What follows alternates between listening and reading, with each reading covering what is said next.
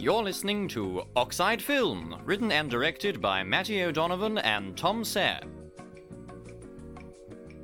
Hello and welcome to Oxide Film with Tom and Matty. Hello, Matthew. Hello, Tom. How are you? I'm really, really good. This week is starting very well. It's a nice Monday morning we're recording today. Indeed. Uh, should we jump straight into the film? Let's go for it, yeah. No holds barred. We went to see Booksmart this week. Yes, uh, directed by Olivia Wilde, her directorial debut. It stars Beanie Feldstein and Kaitlyn Dever as the sort of two leads, Molly and Amy, who are a duo of try-hard teacher pets in a high school destined for good things, but realise that they are missing out on the pivotal fun moments of high school. Hmm. Should we have a clip from there and we'll go from it? Yeah, exactly. Enjoy a clip from Booksmart. Where's this energy at my inauguration assembly, folks? I hope I never have to see any of you ever again, okay? That's it. Signing off. Go Crockett's. Boom. Principal Brown. Oh. Hi, Molly, Amy. What's shaking? I want to make the transition of next year's student government as seamless as possible so that when I'm up in New Haven. Yale. You can just say Yale, please. Well, our class's official policy is to not discuss where anyone is attending next year. We don't want them to feel insecure. Very thoughtful. Anyway, I need to go over the end of the year budget numbers we have. Oh. Really? Like now? What, I mean, why don't you do it with Nick? You know, please. I mean, he's he, you know he's the vice president. Nick? We both know that Nick only ran for VP because they planned the dances. That position is. It's basically a popularity contest. He's useless. Ladies, it's the last day.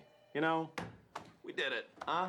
We got you through high school. Can't we just graduate, head off to college, you know, celebrate this wonderful achievement, and let's focus on getting through the rest of the day without anything I'm sorry, are you shutting the door on happening, us? okay? Because that's not. So that was a clip from Booksmart. as Principal Brown is played by Jason Sudeikis in a nice little bit role that I'm sure that we'll get to. But just to reiterate what I said at the top of the episode, the whole premise here we find is that Amy and Molly are two students who are very much trying hard to follow the rules that have been prescribed to them at school. A realization the day before graduation is that other ch- other kids in their school, while having fun, has have also got into these top tier universities in America. So they realise that they've missed out, and they set out for a night of celebration and partying that goes slightly awry, but in a very entertaining fashion. What were your initial thoughts then, Tom? So before we go any further, um, I'd love to mention that yet again we went to see this film at the Phoenix Picture House in Jericho in Oxford. Indeed. Um, we'd love to say a big thank you once again to Picture House for giving us complimentary tickets to see this film. We really enjoyed being there. The audience was great actually, really nice and full. Again, very comfy place to be. Students out there, 25 quid to get membership. You get two free tickets with that and discounts on food and drink there. So cannot recommend Picture House highly enough. Thank you so much again, people there, and we'll be back soon, I'm sure. yeah, seconded definitely. It was a very packed audience. Enjoyed it. And it was a definitely really good experience. Definitely added to the film. So, right from the start of the film, we have a very self aware attitude where Molly's character is listening to a kind of self help audiobook while, uh, while taking out her retainer. Um, and it kind of instantly goes into a very attitude packed opening with the music that we heard in that clip as well, filling every single scene with personality and pulp basically. And I think for me it was a very, very pulpy movie, as we'll get to soon. So as Matty said, they basically realised that they need to have at least one night where they have partied at high school and also being people who've worked very hard. And it basically sounds like a film that is going to fall into the traps of coming of age movies or comedies that take advantage of high school scenarios. But after the first half of the film, it just lifts off from that completely. And I think the, the film, for about 20 minutes, lulls you into a false sense of story beat security, which it then demolishes by being a really unconventional and vibrant experience that I really enjoyed. I, I think what makes this film stand out so much is that it's increasingly cine literate to the genre it finds itself in. I mean, I got you know echoes of Clueless, Mean Girls, even further back than that, sort of John Hughes's Pretty in Pinks, you know, Sixteen Candles. It knows that the high school genre has been examined to death, and it goes, okay, what can we do that's different about this? Why don't we deconstruct the stereotypes that make up the cliques in those films? and show characters, high school kids that are genuine people. They're not just sort of one dimensional stereotypes to, to reiterate it. And I think that is a nice realization that comes across throughout the film's arcs because you sort of are obviously seeing this through Molly and Amy's eyes, who are very much these well behaved students. But the fun loving students aren't these just evil jocks and cheerleaders, they're, they're people themselves. And I think this film takes a very even, balanced stance on that, which is something that you know you're starting to see increasingly more with the genre. I, I, I also thought of The Duff, which came out a few years ago and had a sort of similar smart take, but this film takes it up a few notches. I completely agree with the personality clique stuff. So there's one scene uh, in particular where Molly's in the loo and she's hearing people talking about her and saying that she has no personality and she just worked really hard and did nothing else. And she thinks this is her chance to have her kind of gotcha caught you moment with these people who are not being not being nice to her and say actually well you were all partying while I was hardworking and going to get job prospects and things. And then they turn around and say oh actually I'm going to Yale too um, or I'm going to program at Google. And she's and Molly says what but you're you're people who never worked hard never did a day's work in your life and you're the same level as me what's going on?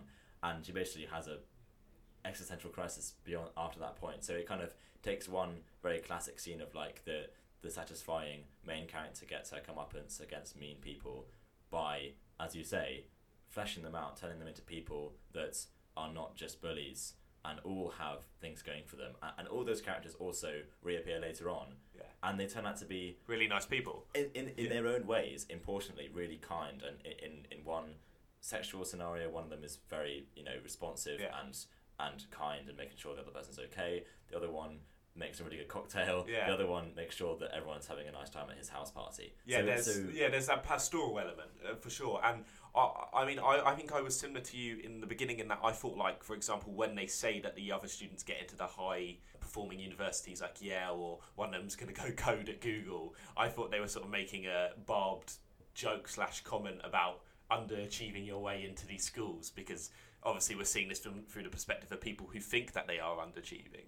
So it is true, and I mean you compare this to something like Mean Girls or even the sort of really sharp writing of something like Clueless. Even that still indulges these cliques, and I think that's really nice because when you think about it, it's, it's more akin to the real world. Even if someone is part of what you imagine or perceive to be a clique, that doesn't mean that determines who they are. Mm. And I, I think from the get go, this film sets out to, mm.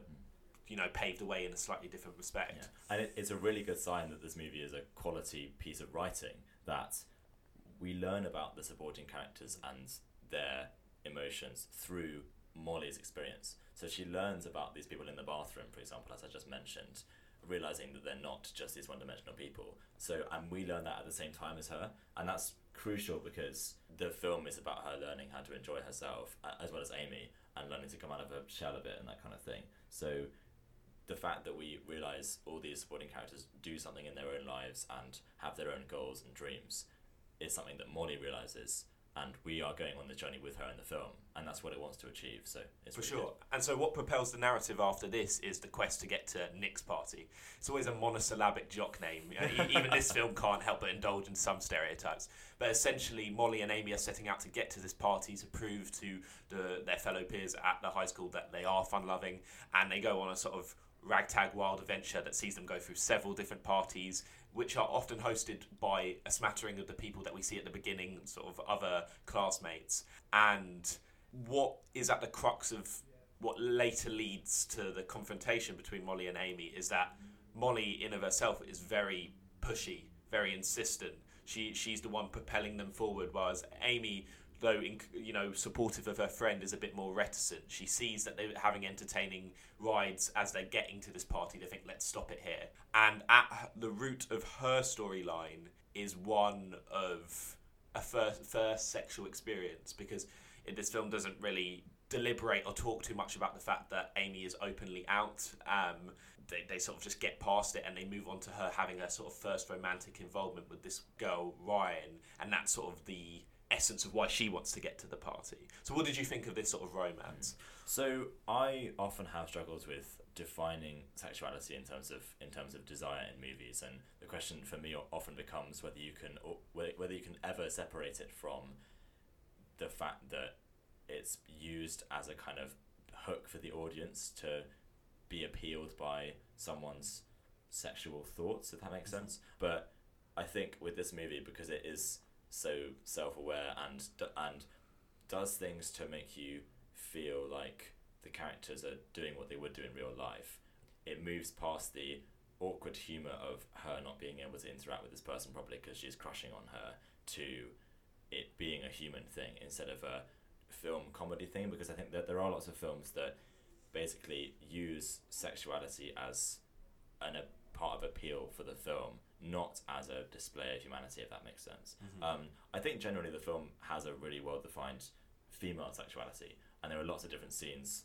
which which display that, uh, as we'll come to later on. But the involvement with Ryan goes quite well, and also because the um, sexual orientation is dealt with without any weird pointers to look how progressive we're being. No, it's It- it's definitely not preachy. I think. exactly, yeah, because it's only ever something that is just with the character from the very beginning, and it's just like you know slipped in there every so often in wholesome jokes between the two uh, main characters, Amy and Molly, and, th- and that kind of thing. So yeah, like you say, not preachy is part of the film, but doesn't come with a fanfare. No, definitely, and and I think that for for instance, Amy's character is deliberately shown to be socially aware, and that feeds into her humour and makes her a more affable person. And I think what is thematically central to a lot of the characters is this idea that you know it's tried and tested, but don't judge a book by its cover. These ideas of the images that we project aren't accurate to who we actually are. So if that pertains to sexuality, then there's sort of a, an assumption that Ryan, her desired interest, is also, um, you know, sexually attracted to women. She, she, they assume she's a lesbian, and spoilers, it's revealed that's not the case, as we'll discuss later on. But the point being is that that's one of many different character beats in which we realise, as we said at the start, that these characters aren't what they are superficially to everyone else. And I think this setting of a high school is where those things get examined most acutely. And for someone like Amy, who's very sincere and outright in what her personality is, even if Molly is the more assertive of the two, that really works to its benefit. Um, so I think, as you mentioned before, that basically, yeah, that the crux of the film is the journey to this next party, and they end up at different parties by accident um, before they get there. And so we have these vignette scenes of arriving at Jared's boat, and then later on a um, murder mystery party. So, so, so Jared is a sort of really, really try hard socialite who wants people to love him, and he sort of does it through his wealth. And sort of his realization across the film is, of course, you know, money can't buy you happiness or friends. But of course, the party that they go to is a, a cruise ship with no one on it. And uh, and there's this amazing scene where like all of the staff keep offering Molly and Amy the only guests like food. Like, would you like an appetizer? And they're like, go, leave me alone, which I loved. So on the boat as well is Billie Lourd's character Gigi, who is this maniacal girl who doesn't. We never quite work out why she's so odd. Um, but she, She's drugged up. Yeah, yeah. So I think she's going out with Jared, uh, and there, there, there's a joke in Jared's car where they find her tin of special things, and Jared says that it's her crushed up vitamins that she likes snorting because apparently they work better that way. Yeah. But obviously we never quite believe him.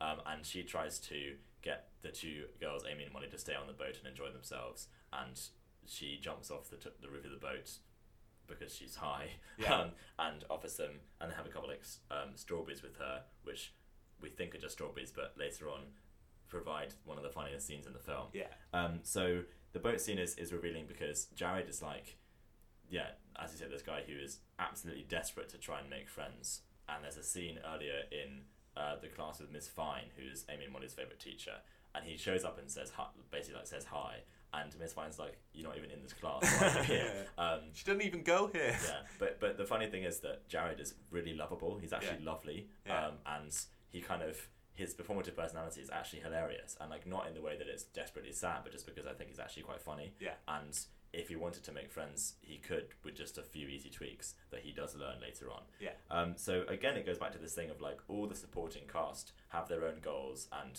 desires that are really well communicated without having to launch stuff into the script that tells you that really quickly. Yeah. Um, it just they make sure to set up the film at the high school physically with all these people, you know, in the corridors and announcing themselves with their loud personalities, and we know they're going to feature later in the film by virtue of them being set up, Mm-hmm. but but it never feels forced. Yeah, I, and I think the term communicative is really, really accurate because you know we don't actually spend that much time in the high school. We have the scene at the beginning, then we have the graduation at the end, and you know Chekhov's gun always says, "Oh, something's going to happen later." You, you know the setup is naturally how we ex- expect things to turn out later on. But you're right; it's in a way that doesn't feel forced. You aren't compelled to go look at this character right now. There's something big that's going to happen with them happen with them later in sort of lesser films and I, I really really like that because it, it you're right it feels organic. It feels like you're you're having these realizations at the same time the characters are. You don't have some kind of you know dramatic irony moment before Molly or Amy has the uh, realization. And that's the sign of good storytelling. But also you have to balance it because you don't want to get to the point where you're like "Well, who's that character? I don't uh, and I think the film the film nails that Yeah, and I think um, in basically the first and second acts, um, I felt like I wasn't being engaged because I felt like I'd seen it all before. And as I've said, it really just shakes itself out of its own genre-defining labels. And the character do that as well by definitely avoiding all these stereotypes. But the great thing about this film is that it needs to be really fast and it needs to have no holds barred. And it is that. It, it never slows down it's breakneck speed there, there's there's so many things going on in the film which we, we could we won't go into plot details that much but only apart from the, the things we want to talk about um, but there is so much in there and it's just completely packed with slightly disorientating things that it just keeps throwing things at you and it works in the sense of having a hilarious sugar rush of a movie where you're just experiencing all these crazy things and you won't remember all of it but you remember the highlights um, for me it was a bit too disorientating to begin with because it just felt like there were too many characters being thrown at me for me to juggle. But because they all get given their own moments, that's all right, I think. Yeah, no, I completely agree in the sense that the first 25 minutes definitely has an element of just blunt force to it, in that you're just given all of these characters and you're just expected to process it. And most of them land for me, but you know, I think one of the weaker spots was George and Alan, which are the sort of two thespian, uh, uh, arty students, and they, they have a few good laughs out of their characters, but they're a bit, bit tepid. They're not the most interesting, and I think we devote a, quite a bit of time at the beginning with them and their relationship and interactions with Molly and Amy, which are obviously quite hostile. I agree with you, and, it, and the funny thing is that this is a good conversation to have about queer baiting, Yeah. which I've kind of, I've come to learn a bit more about recently. So I think queer baiting basically is the idea that you suggest a character's sexuality, and by doing that, involve the LGBTQIAP plus community mm-hmm. by saying, "Look, we're representing you," but never quite saying that they really are gay or bi or whatever it mm-hmm. is. Um, so with Amy's character, that's completely explicit in a way that works really well Yeah. and is functional. And with the two thespian guys, the suggestion is that they're gay, but only by their mannerisms and personalities. Yeah. Um, so I think that is what queerbaiting generally is. And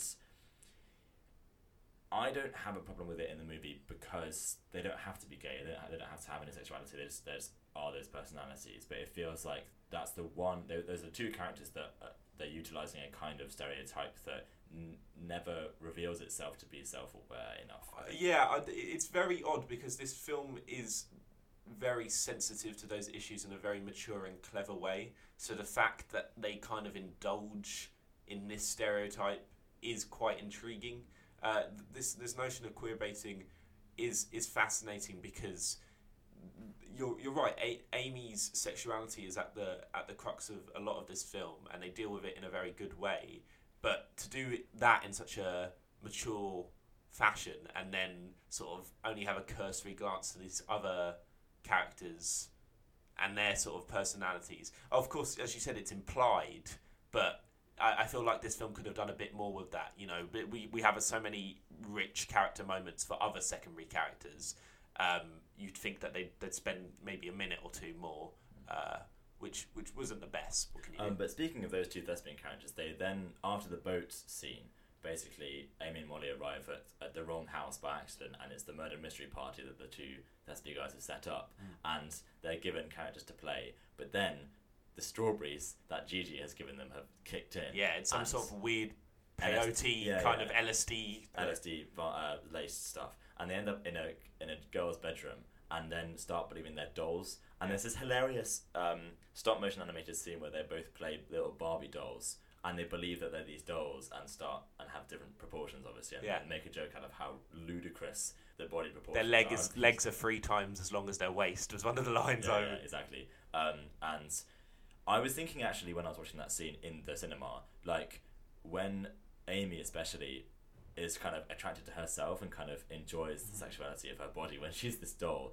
Um, I first thought, is that a problem because is that kind of like buying into the trope of like women being ov- overly sexualized in their own minds and being like that's the only thing they're, they're concerned with. But then I thought actually it's very positive because we noticed a couple of times before when Amy and Molly see each other in outfits that they've dressed up in for different parties, they're always very positive and and just supportive of one, another and and just keep saying how slain they are by the other. Yeah. And so when you know that the film is doing that, when Amy is attracted to herself in this doll's body, it's funny but not a negative portrayal of female sexuality because it, it's clearly Amy being confident enough to to express those things about herself Uh, i- in a non-pornographic way. Yeah, I mean, let's caveat this, This is a wholly wacky scene.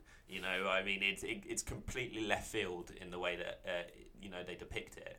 I, I understand that kind of positivity. I think that's something that recurs between the two of them. It, it deepens their relationship beyond just being two tryhards. You know, but I mean, you see that Molly's sort of doll is very insistent not to get suckered into it. Don't succumb to these images. But even she's sort of gravitating in that direction. And it's not, you're right, done in a sort of negative way. It's done in a way of like, this is a crucible that they're both going through.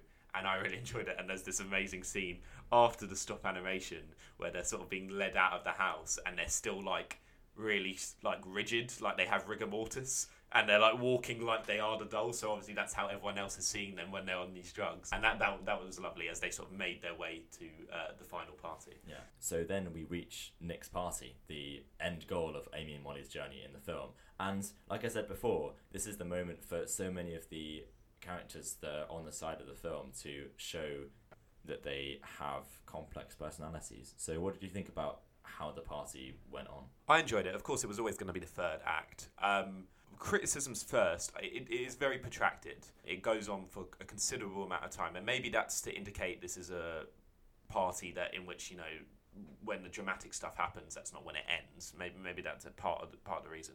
But sort of the big epiphanies or realizations is, of course, in the first hour or so of this party, they're all celebrating. Everything seems to be going in the right way. Amy is, you know, gaining the confidence to hang out with um, Ryan, who's obviously her crush. Just before the party, we were sort of. It's revealed to us that uh, Molly is infatuated with Nick, who is the VP, the uh, one who's hosting the party, the one who she considered dumb before. It's sort of a latent subconscious thing that she's actually very much uh, enamored with him.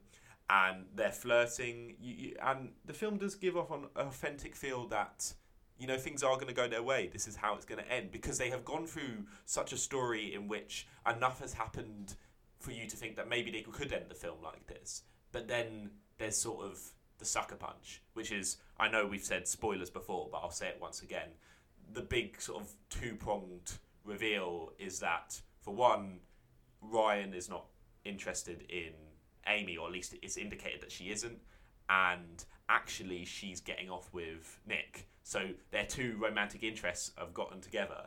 And obviously, Molly doesn't realise this. Amy is the one to see it. This leads to a big confrontation in which is very much filmed by everyone. And this is the sort of the lowest moment, the lowest ebb. So, what did you think about that confrontation, the big reveal? Yeah. So thinking about it now, actually, it's really uh, skillful to ba- make sure that the crux of why Amy and Molly end up having an argument at the party is for one thing. So you know they both have their desires crushed or whatever you want to call it by one event, as you say, with both Ryan and Nick getting together in one event. So it, it, it feels less artificial than to have kind of two separate things that both mean that Molly and Amy end up not having what they want in the party. So it works well, and because the car- the, the party basically carries on and the mood keeps shifting. There's a bit where Molly and Amy have an argument because, as you mentioned before, Molly is the pushy one, and Amy, you know, hates that and then reveals that she's going to Africa for the whole year, not just the summer. So all their plans are skewed in, in Molly's eyes, and eventually Molly curses at her, but the the audio is faded out at that point. and in this kind of projected argument, they are facing off against each other and and the music dies down and we have this very well done sequence where everyone starts recording this argument on their phones around them. And the camera work as my friend ben mentioned who was with us in the cinema is done really well where they kind of don't do this don't do a classic kind of 360 turn around them where they kind of get all the angles and everything but it's more drunkenly slightly swaying very slowly back and forth. back and forth between them. And that is a bit like a, a phone recording as well so it has a very organic, even though you know it's a cinematic artificial experience, there's a very organic notion to it. I, I enjoyed the camera work, but um, this was one of those moments where I didn't think that this would actually happen in real life. Mm. I know you said it was a decidedly very modern problem, but I don't, maybe there's just some kind of disparity between my experience of going to parties and maybe an American one. But like filming someone's argument doesn't seem congruent to my un- understanding. So I felt I felt it to be a little off. I didn't think it added much, yeah. especially considering how the legwork this film goes to say these people aren't superficial, that aren't fake. And there's this classic thing in comedy where you ha- have this kind of like necessary third act argument between the two main characters for them to have their reunion later on, mm-hmm. emotional reunion. Um, and there's reasons why they could be frustrated with one another over the film, but at that point for them to have an all out argument where they curse at each other and it's properly serious is again maybe not realistic. But it's still i think it's still operable and it's still very emotionally potent. Um, aside from the argument though we have these beautiful moments in the party where the cinematic fantastical element of it is heightened. Um, so there's one moment where molly imagines being swept off her feet by Nick and doing this dance, and the lighting is all beautiful there. And this other moment which made me weep because of the music chosen, which has a very personal connection for me. Uh, Slip Away by Perfume Genius. It's a beautiful song about kind of allowing your emotions to just take hold of you. Um, and it's a scene where Amy strips off and jumps into the pool to try and basically find Ryan. And then at that point discovers that she is getting together with Nick but it's this beautiful moment where she where you do feel like when she jumped into the pool she is releasing these tensions and stresses inside of her that stopped her from doing this you know for the past five years. And and it's definitely not an uncommon trope in, in cinema. I mean even referring to last week's film Rocketman you have that scene in which he's sort of in the pool looking at a younger version of himself and it always makes me think of um, a really really famous scene from the graduate when Dustin Hoffman's character is feeling really overwhelmed and he f- goes into the pool to forget about everything. It's sort of a dreamlike reverie, but it's also um, a form of liberation. Mm. And I think this film really, really yeah. captures that. And it was just, it was just filmed so beautifully. The, mm-hmm. the, the, pool thing, it, it yeah. just looked great. And you see people's legs floating about. It's gorgeous. It's yeah. lovely. And and it is this kind of strange thing about Amy in both the figurative and literal sense. She's basically exploring other people's bodies because she hasn't done anything with other people before, really.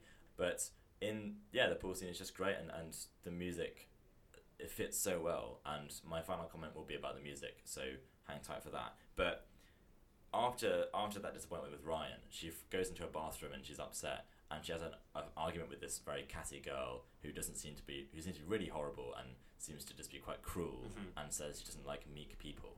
And then after that, Amy says you're just a horrible person who'll peak at high school, and then immediately kisses her. Yeah. And then eventually they, they kind of get involved. And what is so well done about that scene is that it's not this kind of like um, I think there's quite a big trope of sexuality in films where two characters have an argument and they have kind of ferocious sex. Yeah. Because it's kind of it's like weird, you know, hate sex. And and, and seamless sex at that, isn't yeah. There's no junctures between that first kiss and the, the actual yeah. sex that happens. Yeah, yeah, exactly. And but with this scene, it's very careful because this catty girl that doesn't seem to be very nice at all.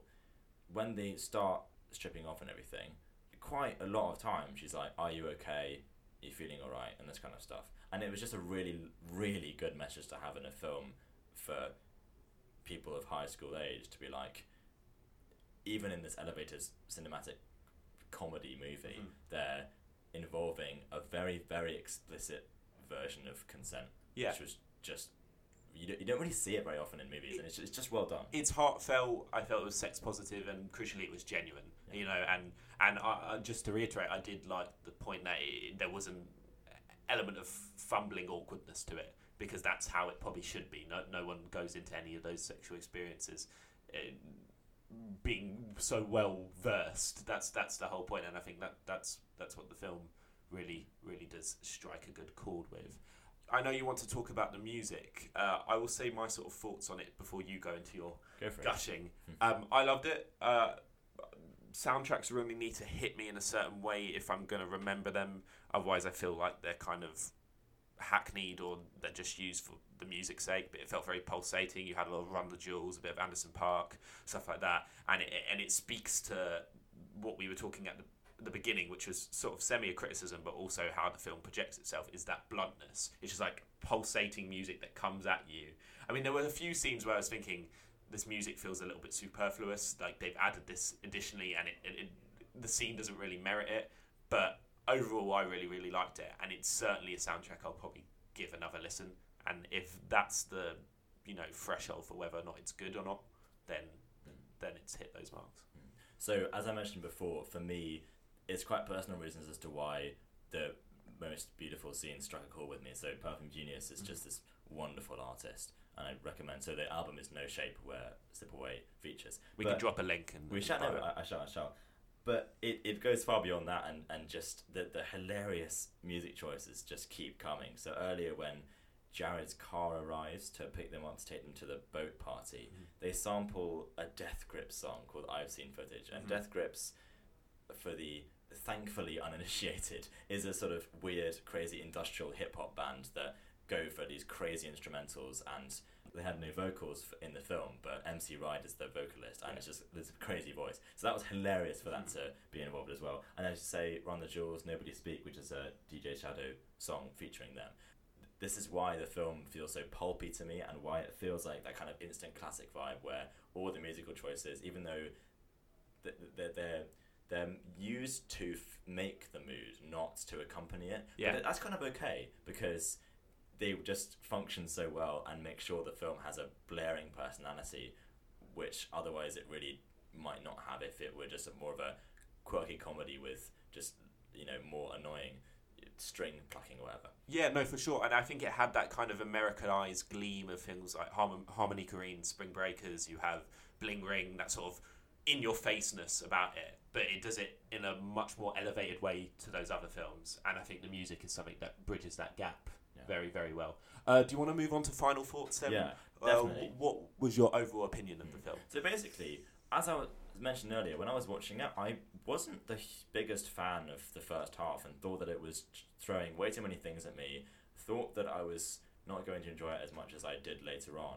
And it really is a hodgepodge of different ideas, and so many things are jammed into it. So, end of the day, it's very inventive. But it just has a lot of personality, Mhm. and that's what you need for a comedy that is going to throw loads of larger than life people at you, but it does make sure, as we've discussed before, that both the main characters, Amy and Molly, and the surrounding characters have very, you know, expressible wants and needs that are never drowned by cliches. There are moments where the film is drowned by its own artificiality in terms of being overly crazy with it, Mhm. but that is part of the fun, and that's what you're there for. And I think Olivia Wilde an actress that I've only really seen in such masterpieces as Tron Legacy. Um, Which coincidentally has a, a, a banging soundtrack, yeah, uh, It's- a it's- score even, sorry. yeah, it's um, it's it's Daft. Daft Punk um, doing the soundtrack for Tron Legacy from 2011.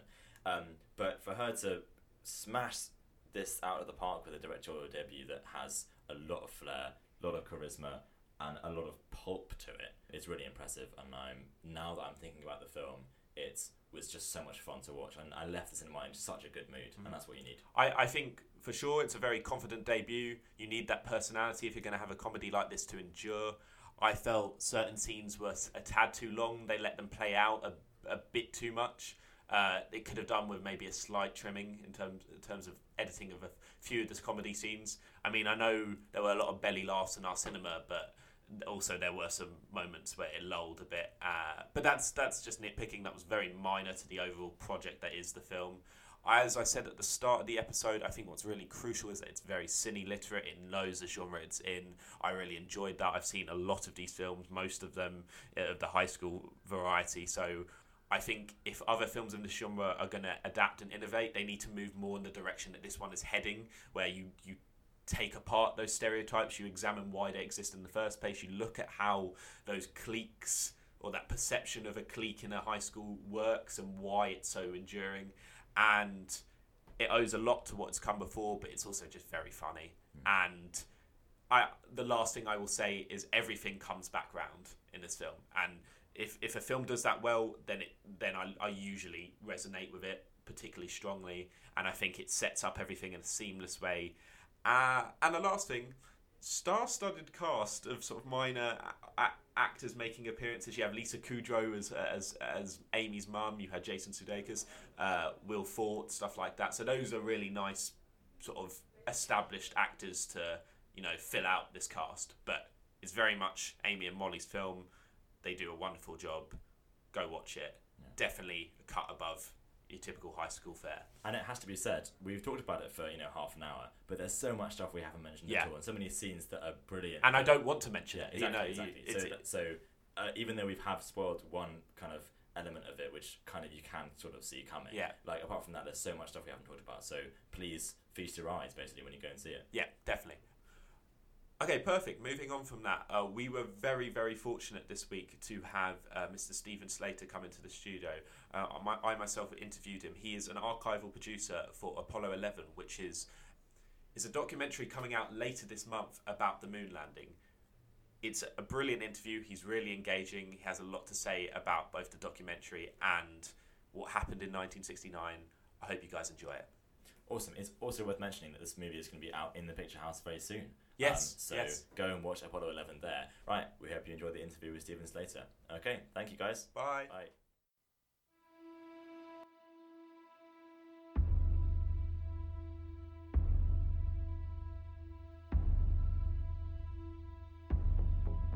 I'd like to know what you feel uh, as far as the responsibilities of representing mankind on this trip.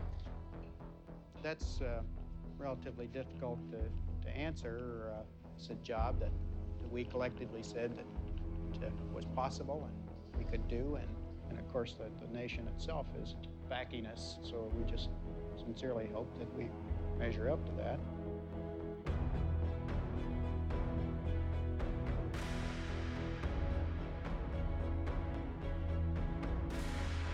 The whole Apollo program was designed to get two Americans to the lunar surface and back again to Earth safely. The enormity of this event is something that only history will be able to judge. Apollo 11 has very simply been given the mission of carrying men to the moon, landing them there, and bringing them safely back. Okay, I'd like the colors going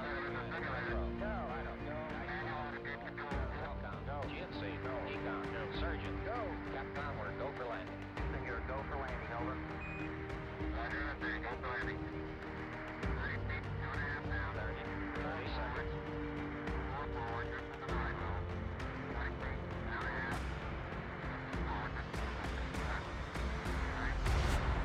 Contact light.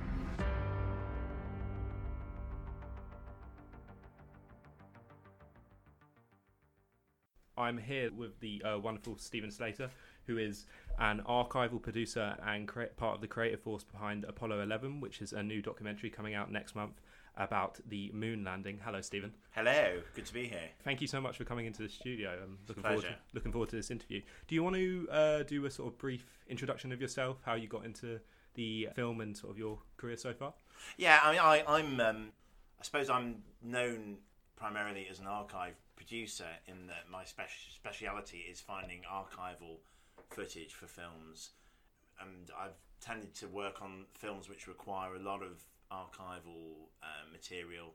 So based on historical events such as the, the Hillsborough football disaster, um, I did a biography of, of George Best, soccer player, um, soccer as they say in, in America, and um, and obviously primarily my focus has been the uh, space program and the moon landings as a specialist in that department. But I did start out as a filmmaker and needing to make films that relied on that kind of material led me into those specialist areas. So it's a, a filmmaker first and then specialising towards the archive.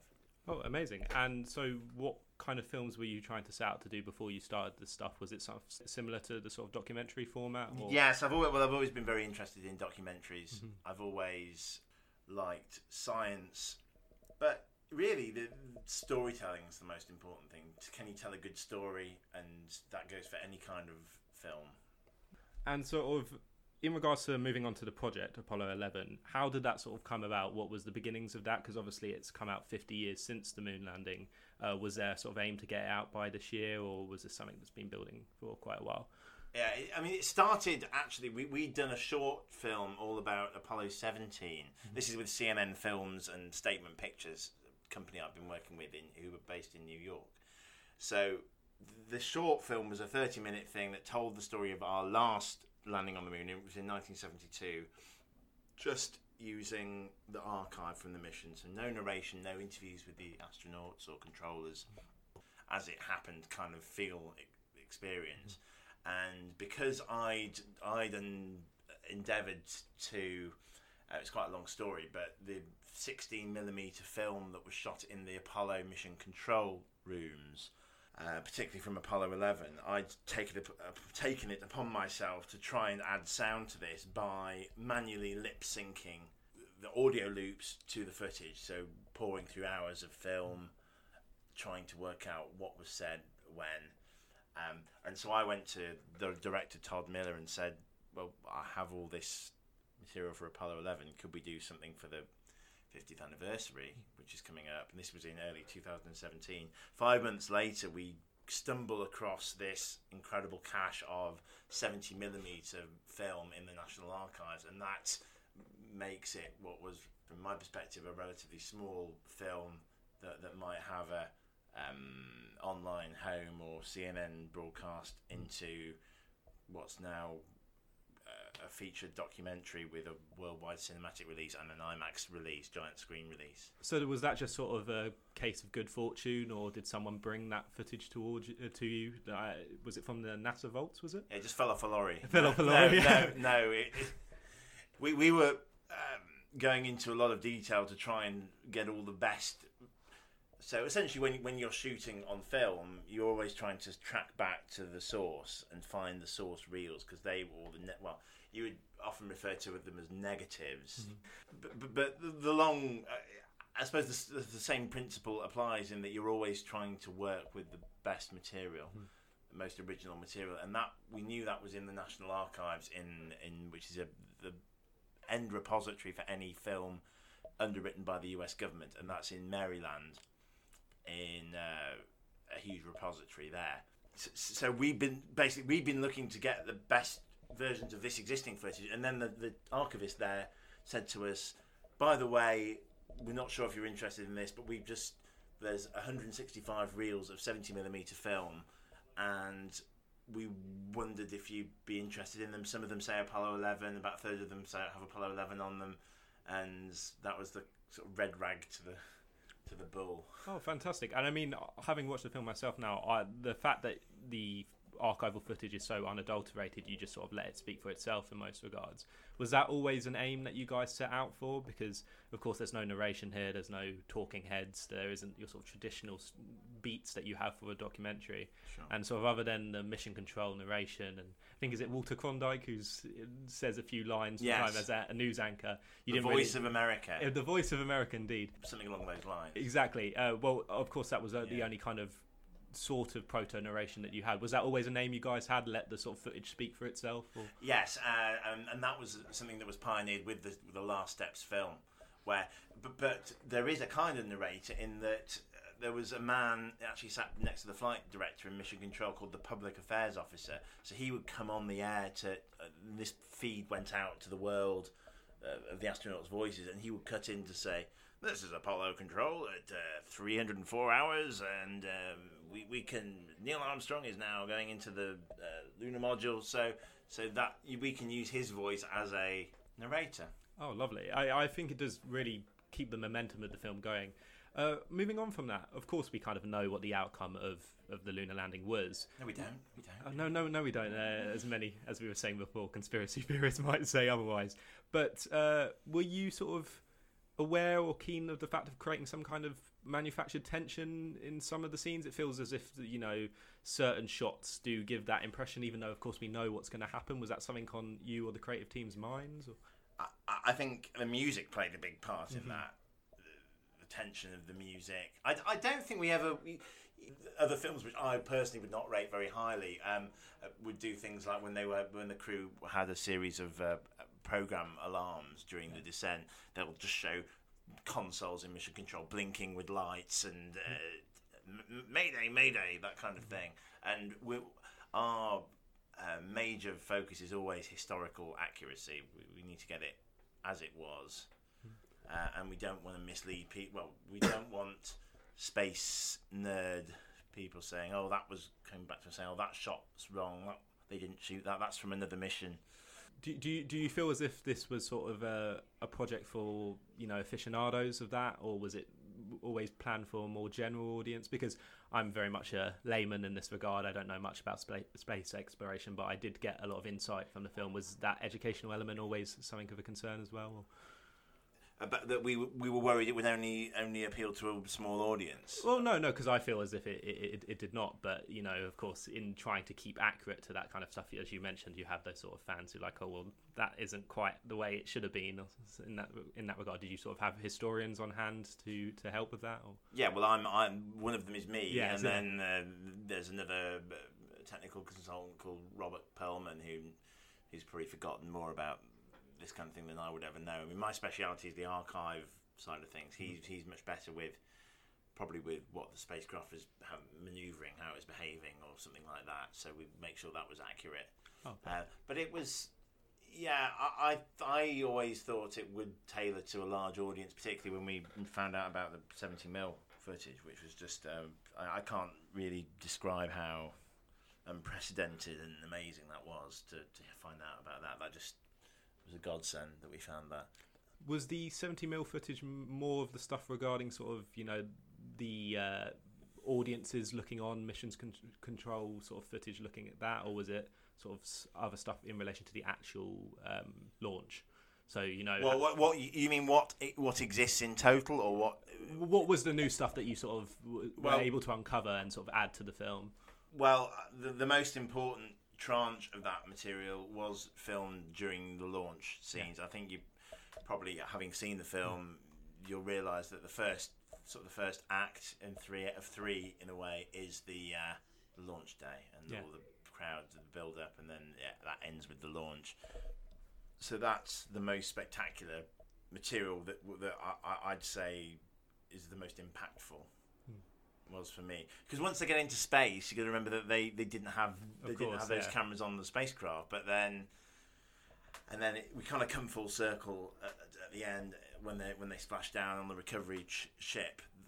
That footage is just beautiful. It's amazing. Yeah. I particularly love the the actual liftoff because as, as you recommended to me to watch it on a big screen, which I'm so glad that I did it's like a volcanic eruption that goes on underneath the rocket. It's that visual splendor, as you're surely aware, is is gorgeous. I mean, this is the kind of film that you kind of have to see in a big IMAX cinema. Would would you not agree? Well, I think it's very good in, in a normal cinema as well. And uh, uh if in the UK your, your, chances to see this are going to be mainly in in normal cinemas, but yeah, IMAX. It's amazing. I've seen it once in IMAX in the Smithsonian in, in D- Washington DC. That was it was amazing.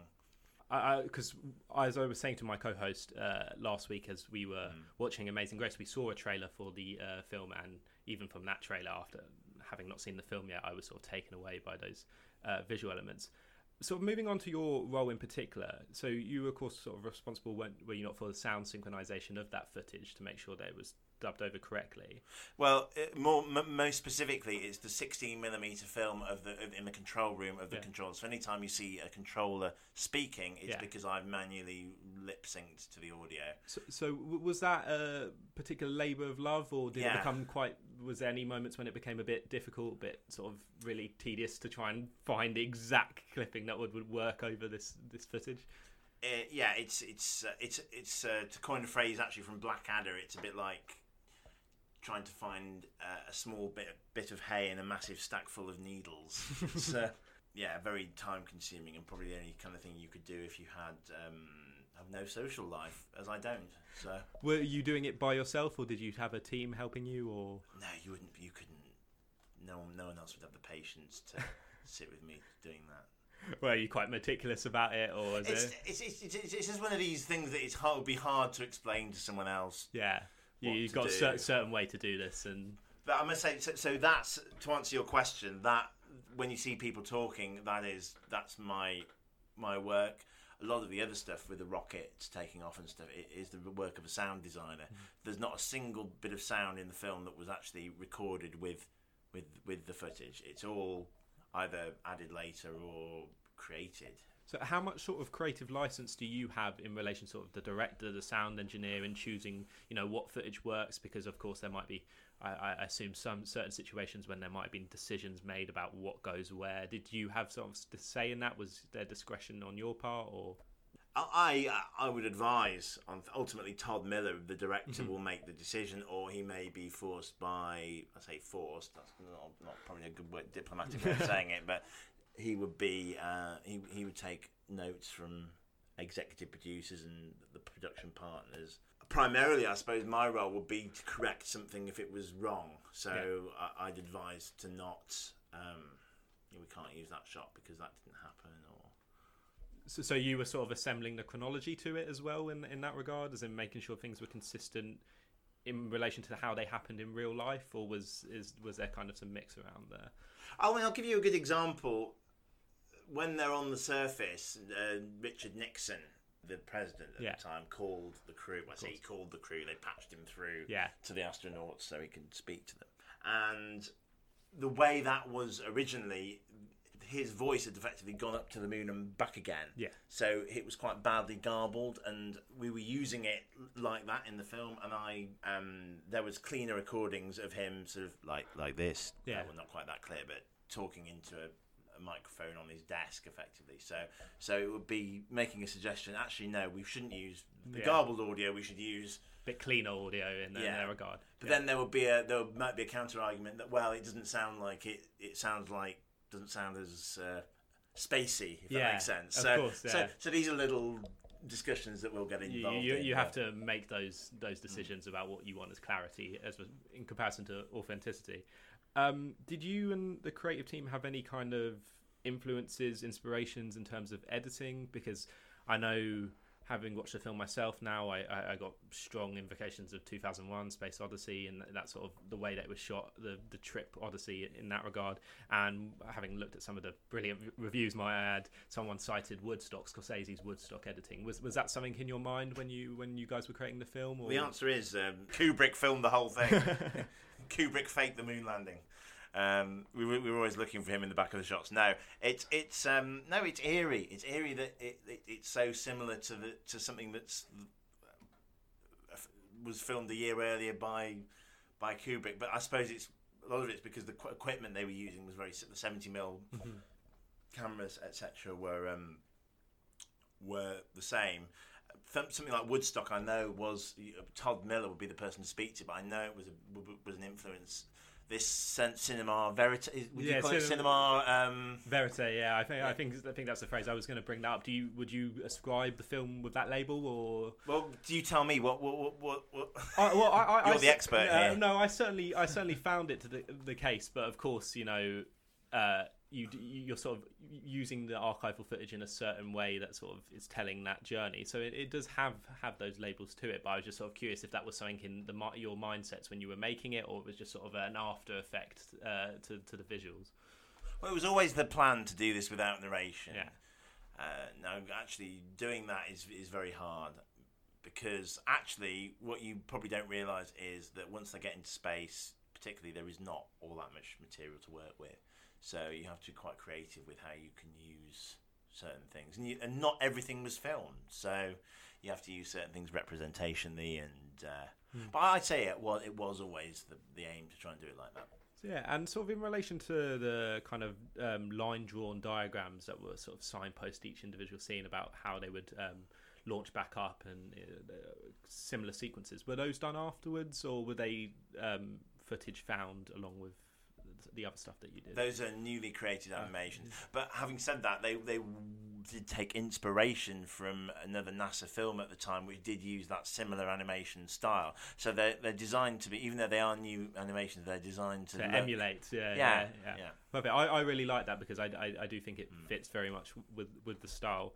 Um, you said that you were going through a lot and a lot of footage. Um, how much sort of ended up on the cutting room floor in terms of editing? Because Well, there's a nine-day version of this film in, in something on the timeline with the audio. I mean, because if you one thing you've got to remember is that the audio, there's an audio loop running through the whole mission. I mean, there's 11,000 hours worth of audio, um, 30, actually no, sorry, 60 channels of audio that um, a colleague of mine, Ben Feist in Canada, actually corrected all of that. So this is, um, without wanting to bore your listeners, um, in the control room, all of those guys you can see, it basically gives you access to all of their headsets. So you have a multi-track session of the whole mission, and then so that's the audio elements massive there, and then it's a case of peppering the um, 16 mil, millimeter and TV and all that kind of thing as to when it happened.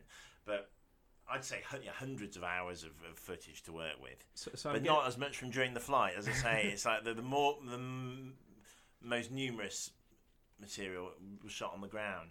But even 70 mil, I mean, we think if you think about it, uh, the, the reels are actually quite short because Yeah. I think it's only 10 minutes per reel. Um, it was expensive. Yeah. It's not. Uh, it's not. It's not as much as you might think. Put it that way. did you sort of? I'm guessing you went through the nine hours, uh, nine days worth of footage yourself. Have you gone through all that with someone else, or as in? Well, like, we, there's no. Well, the, the, there actually isn't a human. A lifetime would not be long enough to listen to every single channel for the whole Oh, thing. wow. We have to sort of go to areas that we think, like the landing, or you know, we, we're not going to let's spend hours listening to the sleep period on day three. Of course, yeah, yeah. Although, although it might be that something interesting happens that we don't know about. You see, it's it. There's still stuff to be found. There's just not enough time and resources to for. I suppose you need an army of people going through it. Well, you guys have done a wonderful job in what you've selected. I got a really, really good sense of, of, of what was happening. Um, were sort of, of course, you said that um, was it Todd Miller's the director um, has that kind of final say. But were there any kind of particular scenes that you or someone else was pushing for that didn't end up? Because of, of course you're saying that all this footage ended up with audio clippings, but were there any kind of extended sequences that were omitted in the end because they didn't fit with the film's feel? Or I, I, um, I'm not going to say I pushed for it, but a lot of that mission control footage from during the descent and landing, I had synced that. I had uh, synced that up, so you can see them responding to the alarms. You can see them saying, "Oh, we, we Roger, we copy you down," and that kind of thing. And Todd Miller made a creative decision to stay on the spacecraft for that entire landing sequence, and none of that obviously made it into the film. But I completely agree with that. I mean, it's more. I think it's more dramatic. What did you think? Uh, no, I, I really liked it because I, I liked the kind of balance that was found between the actual. uh, Was so it's Bu- uh, Buzz Aldrin, uh, Neil Armstrong, and is it Michael Collin, if I remember correctly, are the, the three astronauts? No one ever remembers him. Yes, yeah. Uh, well, perhaps for his namesake, but um, uh, those three, I, I liked the time spent with them, but I, I did enjoy the mission control scenes because it, it, it is a very concerted effort, and I think the film Yeah. really does bring that across. You know, you have those dozens, if not hundreds, of uh, technical uh, staff working in that room. Um, so I really enjoyed that. So thank you so much for curating those scenes. Um, just as a sort of wider point, moving on from the film, uh, I know we kind of spoke about this as we were talking just before the interview. Films in relation to this kind of genre, space exploration films, whether they're documentaries or sci-fi. Um, I'm sort of thinking specifically, as we were saying, of First Man, or even stuff that's a bit more fantastical, like Interstellar. How? What's your sort of view on them in light of this? Do you feel as if there's an absence of in, uh, authenticity that kind of detracts from your experience, or is it something that just you t- take your mind away from the factual element and just enjoy the spectacle? Well, I, I think certainly with First Man, it, it's hard to watch that knowing what we know about the. You see, for me, seeing Ryan Gosling suiting up is is as wonderful as it is. Is not as powerful as seeing the real Neil Armstrong Hmm. um, suiting up um, in in seventy mil. Yeah. but then I suppose I would say that. But no, they're trying to. The, the answer is they're completely different films, trying to do completely different things, and I don't. I don't say that one's better than the other. It's um, more. A lot more people are going to see a movie like that than would see a documentary. Although we're doing our best to get this to as wide an audience as possible. Of So- course. Um, so just on the tail end of that, uh, what would you say is your? I mean, I guess outside of your own film, um, your favourite movie on space exploration? Well, I, I, I've been doing some other interviews recently where people have asked me what what got me interested in space exploration. I think a very big part of it was seeing Apollo 13 at the cinema when I was eight years old. And that was in 1995. So Yeah. yeah, that really got me um, got me hooked. Uh, any more recent releases, or is, is that the one that's got, lasted in your memory?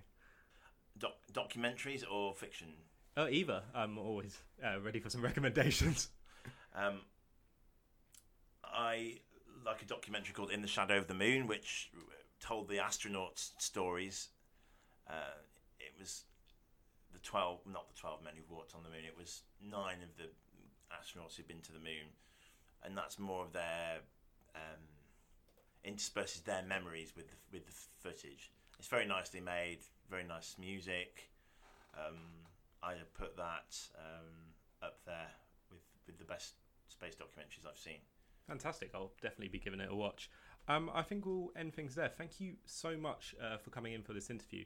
Uh, do you mind telling telling me uh, what date the release is for the UK uh, release of Apollo 11? June the 28th, uh, it'll be in cinemas, and uh, there is actually a shorter version, IMAX version, which you can see at the Science Museum at the moment. But I, I'm, I'm obviously all more for people seeing the longer version. Of course, yeah. Um, it'd be great if, if, if the longer version was in IMAX. I don't know what the plans are for that. So just just uh, at the end of this, did they what did they omit from the IMAX version? Was it sort of some of the footage that you found later, or was it just? It's, I mean, it's a condensed version. Okay. Of, but it, I guess if you're going to the Science Museum for the day and you've got kids and stuff, you Yeah. probably don't want to be sitting, sitting for an hour and a half. Of course, uh, that, that's brilliant. Um, just uh, moving on from that, just slightly. Uh, the Apollo 11 screening will actually be happening at uh, Picture House, Phoenix Picture House in Oxford. Uh, which happily sponsor this show, so big thank you to them. It was a nice little plug. Hope you didn't mind the interview ending like that. But uh, do go see the film there because they have an amazing screen, completely ready fit for an experience like this. Uh, thank you once again so much for coming in to have this interview, Stephen. Uh, it's been really, really illuminating, and thank you for making such a brilliant film. I had a great time watching it. Well, it was me and a lot of other very talented Of people, course, so yeah. I'm not going to take sole credit for No, it. but you're here today. Just, so nine, thank you just on their behalf. ninety percent of the credit. Yeah. Yeah, thank, thank, you so much for thank coming. you, Matt. okay, uh, thank you everyone for listening, and do tune in to next week's episode. Bye. Cue the music. You've been listening to Oxide Film. Thank you and good night.